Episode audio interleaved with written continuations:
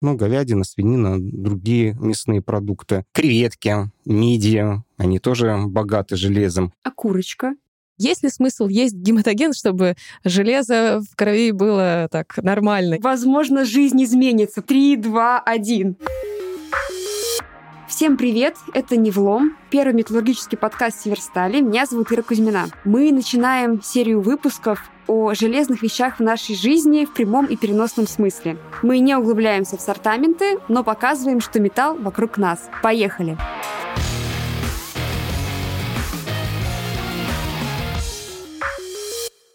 Почему, собственно, металл вокруг нас? Металл э, сопровождает нас на протяжении всей жизни, на самом деле. От детских качелей во дворе, которые нельзя ни в коем случае лизать зимой, до собственного автомобиля. От поезда, который везет нас в долгожданный отпуск, до крыши собственной дачи, на которой мы собираемся летом всей семьей. И не случайно мы часто говорим железно, если речь идет о чем-то серьезном и настоящем. И вот о таких настоящих вещах в нашей жизни мы и будем рассказывать в этом мини-сезоне. У вас, наверное, возник вопрос, где же Иван? Иван, к сожалению, немного приболел, но мы ему желаем здоровья и сил. В ближайшие выпуски он точно к нам присоединится, потому что с некоторыми темами, которые мы запланировали обсудить, я железно без тебя не справлюсь. И сегодня наш первый выпуск в этой серии тоже посвящен здоровью. Мы поговорим вот сейчас прям было внезапно, о железе, самом настоящем и самом важном, что у нас есть. Это в нашем организме, конечно же. И помогут нам в этом наши друзья из Севергрупп медицины. Это спецкорреспондент Купрума и ведущая подкаста «Без шапки» Полина Полищук. Здравствуйте. И главный семейный врач сети клиник «Скандинавия» Дмитрий Зеленуха. Добрый день. Добрый день. Итак, для начала небольшую, наверное, загадку для наших слушателей. В организме мужчины среднего роста содержится около 4 граммов железа, а у женщины 3,5 грамма. Если учесть, что недавно Яковлевский ГОК добыл 2 миллиона тонн железной руды, а к 2023 году он планирует увеличить добычу до 5 миллионов тонн, Посчитайте, пожалуйста, сколько это в человеках. Вот у вас есть ответ на этот вопрос? На вскидку. Это неожиданная задача. У меня с математикой плохо. Я больше по лечению. Я думаю, что это миллиарды людей на самом деле, но посмотрим, может быть, у кого-нибудь будет э, точное число, но пока наши слушатели считают и загружают свои калькуляторы, давайте все-таки поговорим о том, что такое железо в организме, почему он так называется, и есть ли какая-то связь с железом, которое добывают наши коллеги в карьерах. А можно я немножко заикнусь? У нас есть связь со звездой благодаря всем атомам нашего организма, которые изначально были из большого взрыва, и железа в том числе нас связывает с ними. Вот, это так, лирическое отступление. Ну, железо — это важный микроэлемент, который участвует во многих реакциях организма, метаболических э, и так далее. Ну, самая его главная функция, оно содержится в гемоглобине и помогает осуществлять транспортную функцию кислорода. Вот, э, соответственно, и все дыхательные моменты на уровне ткани, они идут э, за счет как раз-таки содержания железа в организме. Если нам железо помогает существовать, и вообще полноценно жить. От чего его может стать меньше? Почему возникает такая проблема железодефицита? Я прочитала просто, что у женщин, у 80% россиянок э, скрытый железодефицит. Я читал про 20. Данные разнятся, как обычно. Ну, что-то они прям в разы разнятся. Давайте проясним эту ситуацию. Что у нас с железодефицитом в стране? Но норма железа зависит от э, референсных э, значений той лаборатории, где данный анализ определяется. Если я не ошибаюсь, где-то усредненная верхняя цифра около 30, боюсь соврать, э, нижняя, если я не ошибаюсь, около 6. Соответственно, то, что в этих референсных значениях, то будет, в принципе, являться нормой. Но иногда мы видим, что сывороточное железо на нижней границе нормы, а гемоглобин уже начинает снижаться за счет того, что исчезают запасы железа. А у гемоглобина какие, э, какая норма у гемоглобина? Насколько я знаю, у мужчин она чуть выше, у женщин она чуть ниже. Тоже вот? Первое, нужно понять, какой возраст, да, у детей это будет одна норма, у взрослых это будет другая норма, и для лиц 65 лет э, и старше эти нормы тоже могут э, меняться, точнее, меняются. Ну, вот как классически нас учили, что э, норма гемоглобина у мужчин это 120-160 грамм на литр, а у женщин 110-140, иногда 150 обозначали. Но сейчас вы можете видеть лабораторное заключение, где верхняя граница нормы у мужчин, например, там может быть 175. Все зависит от э, метода, который вы используете. Если раньше у нас был один единственный метод, э, который использовался в стране, то сейчас у нас э, много сертифицированных лабораторий, которые работают на разном оборудовании, там разная реагентика, и есть преаналитический этап, аналитический этап, который, в принципе, позволяет эти референсные значения выставить. Но хочется отметить, что иногда гемоглобин в норме, а запасов железа может и не быть уже то есть оно снижается. То есть э, бывают такие ситуации, когда приходят пациенты, у которых идет э, какая-то симптоматика дополнительная, например, хелит, это воспаление красной каймы губ. Человек долго мучается, мучается, сдаем железо, а железо низкое. Вот. Хотя клинический анализ крови был все время нормальным. Ну вот э, лечим, и симптомы исчезают. Это вот такой вот яркий пример, который мне запомнился в практике. Как понять, что происходит в организме, когда железа мало? Какие симптомы? Это может быть сухость кожи, это слабость, как правило, да, первая симптоматика. Бледность кожных покровов, но человеку, наверное, будет тяжело оценить, и даже окружающим, те, кто общается с данным человеком каждый день, ему тяжело, наверное, будет оценить, скажем, что наступает, ну, некоторая бледность. Ну, яркие симптомы, это вот опять же, да, а, хелит, выпадение волос, ломкость ногтей, при выраженных снижениях гемоглобина это, конечно же, уже может присоединиться одышка, но это не постоянный признак одышка. Ну, то есть, во-первых, гемоглобин должен снизиться там около меньше 80-70, но я могу сказать, что э, люди с хроническими кровопотерями, ну, например, менструирующие женщины с обильными кровотечениями маточными, бывали случаи, когда приходили они с гемоглобином 50 и 40, э, ты их госпитализируешь, а у них нету никаких симптомов одышки. Человек говорит, говорит, я же себя хорошо чувствую. И еще так э, сразу же к этой теме, какой симптом, который легко зачастую заметить, э, он очень показательный, я его как-то прочитал в зарубежном пособии, не видел в наших, это сравнить ногтевое ложе врача и пациента. Ну, то есть, если врач... Я протянула руку Протянула руку, да. Невольно, Протянула руку дружбы, да. И априори, например, да, врач знает, что он здоров, вот. И этот способ, он очень хорошо работает, когда ты ну, пациента ну, берешь за руку, ну, смотришь по ногтевому ложу, вот, и понимаешь, что здесь, наверное, есть проблема. Но у нас сейчас э, девушки, мне кажется, вот 99% ходят с маникюром, поэтому здесь уже тяжело определить. Э, Заметают следы. Почему я всегда родителям говорю, не нужно детям красить ногти, ну, ради их удовольствия, потому что педиатру на приеме очень легко э, по ногтевому ложу как раз-таки оценить, есть проблема здесь у ребенка или нет. Вы также спросили про причины сначала, а потом мы перешли на симптомы. Причин их может быть э, достаточно много, они разделяются на группы. Ну, первая группа — это недостаточное потребление железа, ну, поступление его с пищей. Вообще, э, когда читал про анемию, встретился с таким утверждением, что самая частая причина э, анемии и потери железа – это кровопотеря, ну, которая может быть хронической, острой и так далее. Если вот распределить снижение железа и анемию на всех э, пациентов. Вот. Вторая группа причин это э, недостаточное всасывание железа, которое может быть по разным вещам. Это воспалительные заболевания кишечника, какие-то патологические атрофические процессы, которые идут э, в желудке, ну и так далее. И третья группа причин — это а, некоторые заболевания, которые как раз-таки могут э, приводить э, к анемическому синдрому. А я хотела уточнить, а то, что извне мало железа поступает, не может быть причиной железодефицита? То есть там человек просто в еде недостаточно железа, рацион такой усеченный, не знаю, например, там вегетарианец. Может, да, так это вот и была фактически первая группа, потому что, да, недостаточное поступление, а как раз-таки поступление недостаточно у нас не за счет витаминов, а именно за счет пищевых продуктов.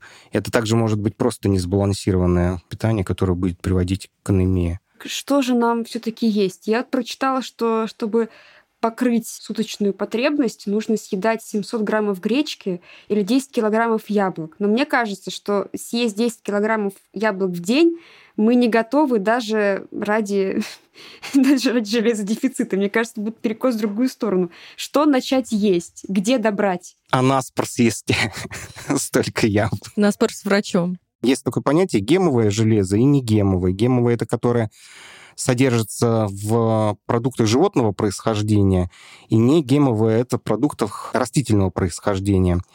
И лучше всасывается, конечно, то железо, которое содержится в продуктах животного происхождения, и его там больше самого по себе содержится.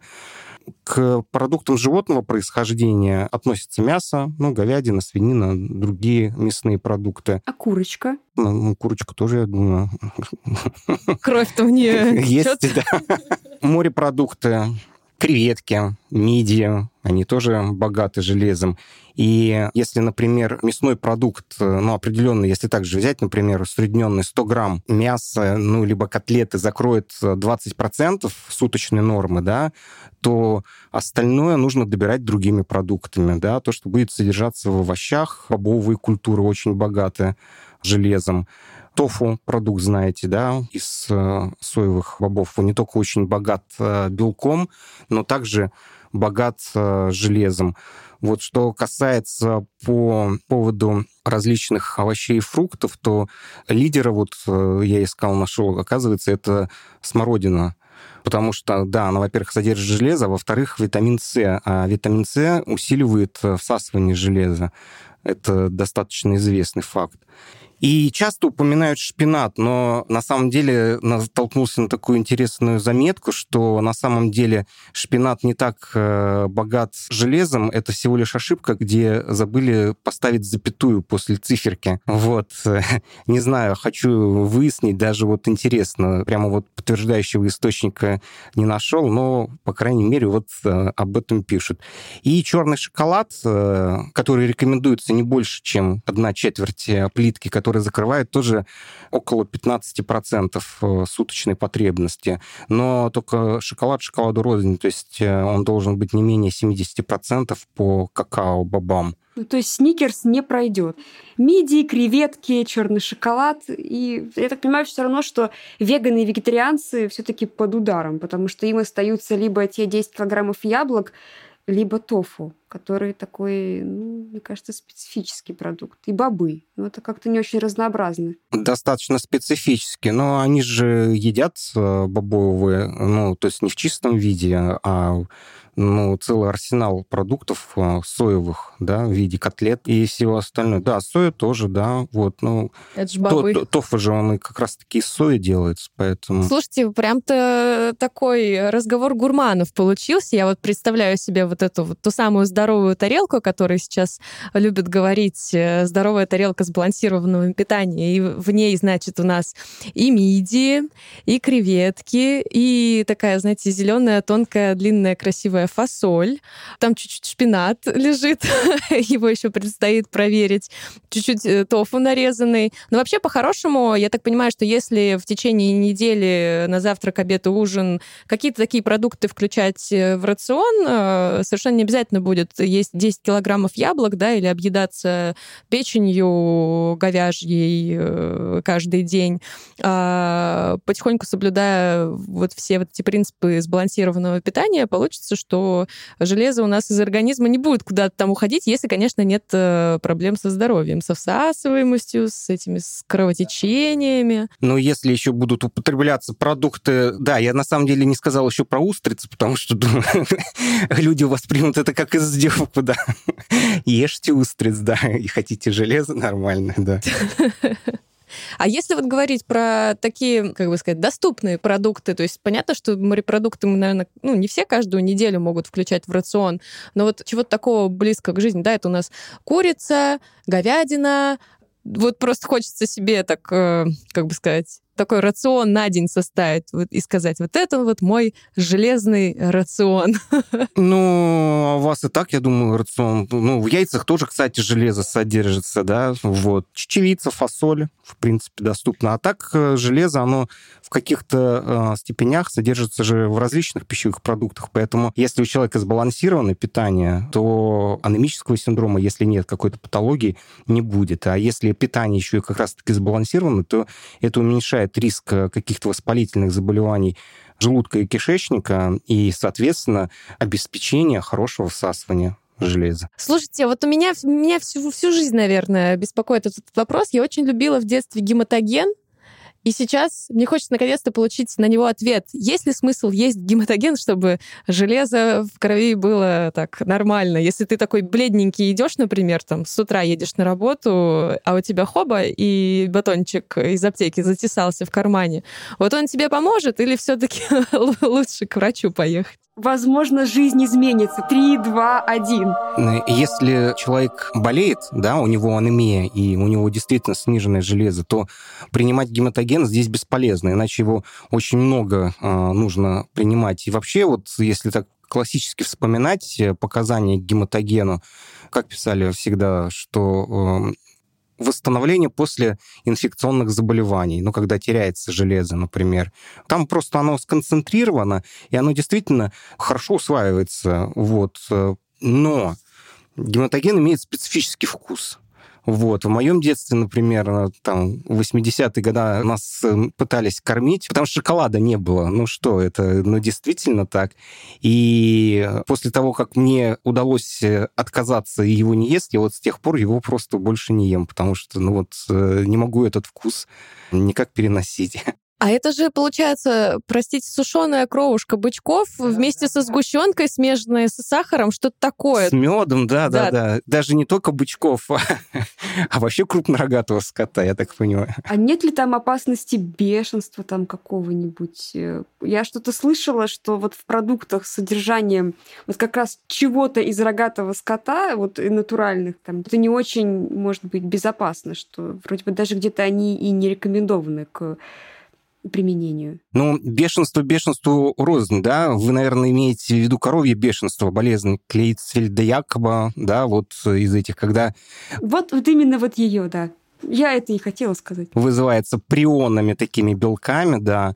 Вот. И э, когда это в 2000-х годах, да, э, Ящура была... эпидемия была, по-моему, в Великобритании, если не ошибаюсь. Да, да. Вот. И тогда это заболевание скажем так, э, впервые вот так вот широко начало обсуждаться, и мы его услышали, но потом как-то через несколько лет оно ушло слуха. Вот, я думаю, что, наверное, узнать, можно ли заразиться от гематогена а, коровьим бешенством, предстоит еще изучать, потому что коровье бешенство — это а, все-таки медленная инфекция, которая развивается в течение десятилетий. Поэтому оценить, что было 20 лет назад, и спустить это все на батончик гематогена, ну, как-то тяжело приходится. Железно.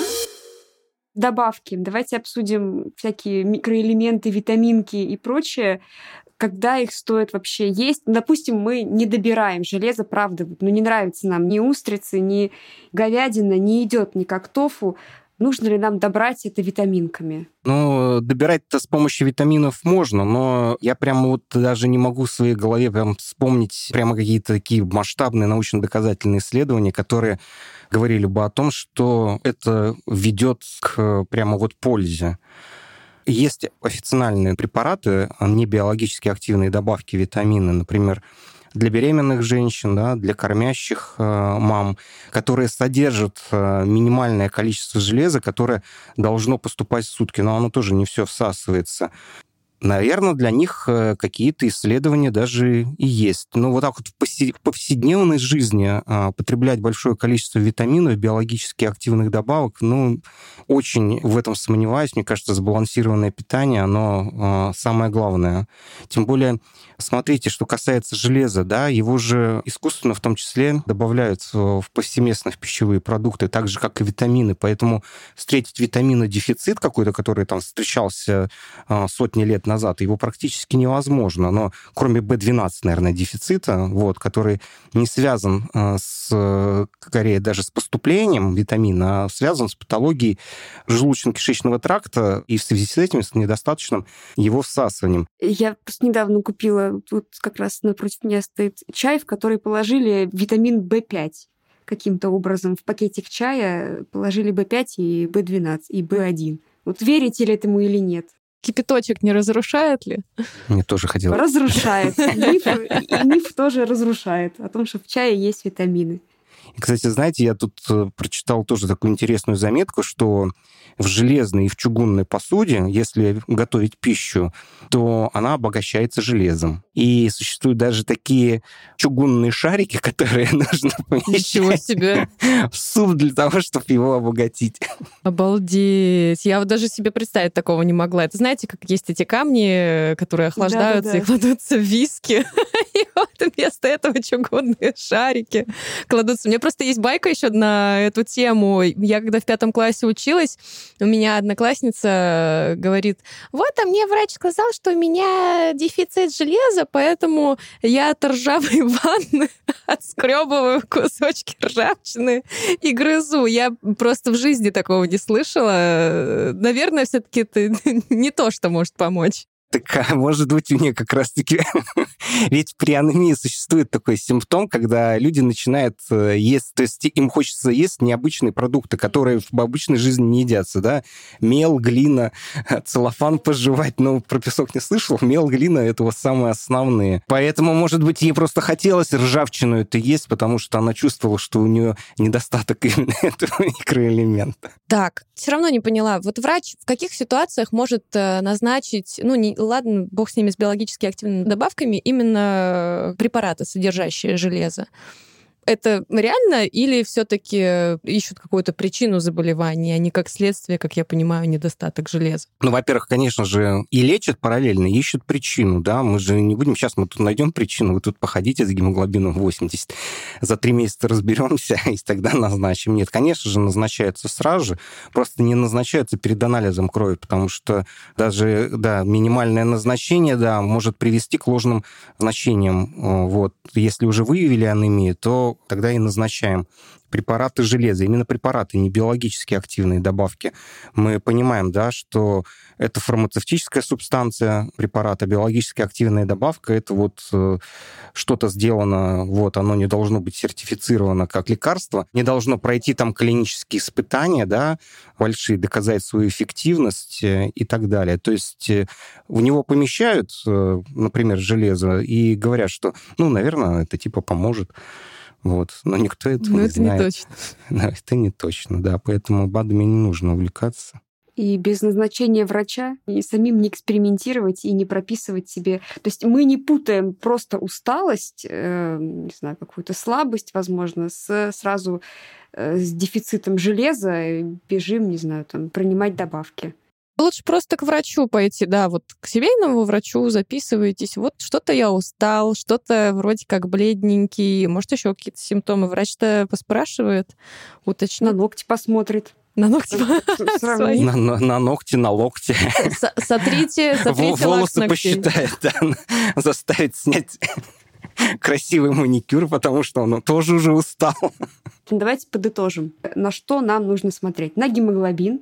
Еще раз давайте напомним. Но это должен быть комплекс, как правило, каких-то симптомов, да, усталость, бледность, э, если это просто как бы анемия. А дальше присоединяются симптомы, э, характерные для тех или иных э, заболеваний, да, гастриты, ну, не дай бог, там онкологические заболевания, которые будут сопровождаться симптоматикой какой-то со стороны кишечника, воспалительные заболевания кишечника. А если лабораторные анализы, то как правило, это, ну, в первую очередь, э, три показателя для того, чтобы доктор уже начал думать направление железодефицитной анемии.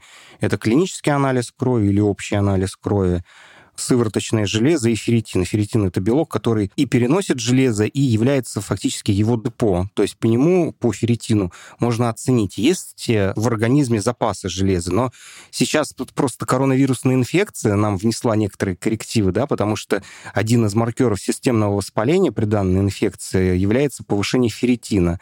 Вот. И то, что а, он повышается, это не значит, что тут появилось очень много железа. Это всего лишь э, белок так называемый острой фазы, который говорит именно о воспалительном процессе. Ну, а уже дальше по показаниям, если здесь э, нету какой-то диагностической находки, это будут более сложные анализы, трансферин, витамин В, 12, э, фолиевая кислота в крови. А вот, кстати, донорство влияет ли как-то на э, количество железа в организме? Если человек систематически сдает, сдает кровь, лимфу? Ну, конечно, это фактически хроническая кровопотеря. Конечно, железо будет снижаться. Но у людей, которые донорством да, занимаются, то и у веганов есть э, особые механизмы, включаются в организме. Организм всеми способами пытается это железо удержать. Поэтому, а, вот, например, есть такой феномен да, у веганов, что они потребляют железо-то меньше, но оно сильнее, лучше всасывается и лучше удерживается вот, в организме. При донорстве, если оно вот э, частое, постоянное, оно, конечно же, ведет э, постоянная стимуляция кроветворения, что в будущем может оказаться не очень хорошим для организма. Я не призываю там не заниматься донорством, просто... То есть его нужно делать, во-первых, если ты здоров, и у тебя есть у организма силы и ресурсы для восстановления. И второе, донорство, оно вообще просто должно быть, наверное, повсеместно распространено да, среди других людей, чтобы не один человек там каждый месяц ходил и выливал, отдавал 400-500 миллилитров крови, да, чтобы это было распространено среди населения. Железно. Про переизбыток железа, может быть, коротко поговорим. А что делать, если не перерабатывается это железо? Оно не только усваивается, но мы еще его, так сказать, яблоками и с устрицами добили, а и переизбыток вдруг. Ну да, причины переизбытка железа, они достаточно, скажем так, многогранны. Существуют даже вот заболевания, гемохроматоз, которые характеризуется тем, что железо усиленно всасывается и откладывается в тканях. Есть действительно понятие избыточного потребления железа. Первое — это увлечение а, различными БАДами, которые, как правило, могут содержать высокие дозы этих микроэлементов, но и других элементов. Если это делается на регулярной длительной основе, то это может привести к э, действительно избыточному увеличению железа в организме. Прием оральных контрацептивов может повышать железо, каких-то еще других препаратов, сейчас прямо вот так сходу не скажу. Также есть факт, что переизбыток железа может э, появляться, если в воде ее высокая концентрация. Здесь э, всегда можно э, ну, с водой более-менее разобраться, потому что высоконасыщенная железом, она меняет вкусовые особенности, и человек просто может как бы это заметить, но прямо вот э, широкого распространения избытка железа в организме, ну, я вот не слышал. Про воду хотела уточнить. Э, я просто раньше, когда много писала про ЖКХ в прошлой жизни, нам рассказывали, что, значит, вот у нас течет э, ржавая вода, и поэтому у некоторых людей может быть даже избыток железа, потому что, вот, значит, этой ржавчины в трубах много, но это какое-то не то железо, потому что, на самом деле, правильное железо, оно двухвалентное, а та ржавчина, которая у нас в трубах, трехвалентная. В общем, я запуталась, и вот тоже до сих пор не понимаю, не знаю ответ на этот вопрос. Ну, да, да, для того, чтобы просто железо всосалось, оно должно перейти из трехвалентного в двухвалентное. А организм должен затратить на это силы. Но трехвалентное железо, оно имеет право на жизнь, потому что у нас есть э, препараты, которые применяются многие-многие годы, которые тоже показали свою эффективность, хотя считается, что да, более эффективные это препараты, содержащие именно двухвалентное железо. Хорошо, что наш организм на самом деле умеет сам все перерабатывать трехвалентное в двухвалентное, и нам не нужно вспоминать уроки химии, чтобы лучше это переработать, оно там как-то все само. И организм сам подстраивается к железу. Какой же, как же славно, что все устроено именно таким образом, что нам хотя бы на это не нужно затрачивать умственную энергию и думать, как же мне переработать это все и компенсировать. Мне кажется, это самый подробный разговор о железе, который когда-либо был в моей жизни. Я не знаю, как у вас. С учетом того, что металлургический подкаст. О таком железе мы еще не слышали. И так много. Но мне кажется, это наоборот, это очень, очень э, важная тема для тех, кто, по сути дела, с железом работает каждый день и видит его, а надо найти железо немножко в себе. Не в виде там пирсинга, а надо сделать чугунные шарики, да? Да-да-да, кстати, чугунные шарики. И варить с ними суп для Надо того, предложить коллегам, да, что надо новая модель для бизнеса, выпускать чугунные шарики для, для обогащения пищи. В общем, ищите железо в себе. Итак, что же мы сегодня поняли? Помимо печально известных инфекций, коронавируса, которые пришли в нашу жизнь, остаются и другие проблемы, которые способны значительно понизить качество нашей жизни. Поэтому вывод совершенно не хитрый. За здоровьем нужно следить, нужно обращаться к специалистам, если чувствуете себя не очень хорошо. Любые крайности, наверное, не очень, и дефицит железа, и его профицит или избыток, как и везде, здесь нужна золотая середина. Поэтому следите за здоровьем обязательно. Обращайтесь к врачу, если не очень хорошо себя чувствуете. Следите за уровнем железа и других микроэлементов. Ну и, конечно, читайте проверенные источники информации, например, Купрум. Ну и, конечно, слушайте Невлом, если хотите узнать о железе в самых разных областях жизни. Ставьте нам оценки в Apple подкастах, Google подкастах, э, где только не. Звездочки, лайки. Заходите на страницы Северстали в соцсетях. Пишите комментарии, пишите, что вы об этом думаете. Обязательно напишите ответ на нашу математическую задачку. Если вы работаете в Северстале, заходите в нашу группу в Ямер. Мы там публикуем разные приятные новости, и вы можете стать героем нашего подкаста. Ну, а если вы не работаете в Северстале, то добро пожаловать на наши страницы в соцсетях. Пишите, мы обязательно все прочитаем. Ставьте лайки. Всем не влом. Пока.